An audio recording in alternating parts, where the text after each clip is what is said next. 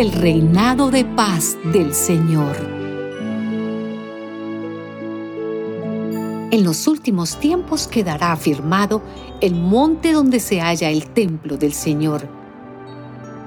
Será el monte más alto, más alto que cualquier otro monte. Todas las naciones vendrán a él.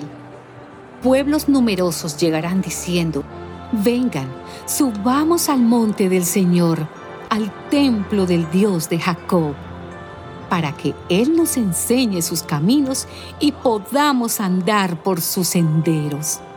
Porque de Sión saldrá la enseñanza del Señor, de Jerusalén vendrá su palabra. El Señor juzgará entre las naciones y decidirá los pleitos de pueblos numerosos, aún de los más lejanos. Ellos convertirán sus espadas en arados y sus lanzas en hoces. Ningún pueblo volverá a tomar las armas contra otro ni a recibir instrucción para la guerra. Todos vivirán entonces sin temor y cada cual podrá descansar a la sombra de su vid y de su higuera. Son las propias palabras del Señor Todopoderoso. Los otros pueblos obedecen a sus propios dioses, pero nosotros siempre obedeceremos al Señor nuestro Dios.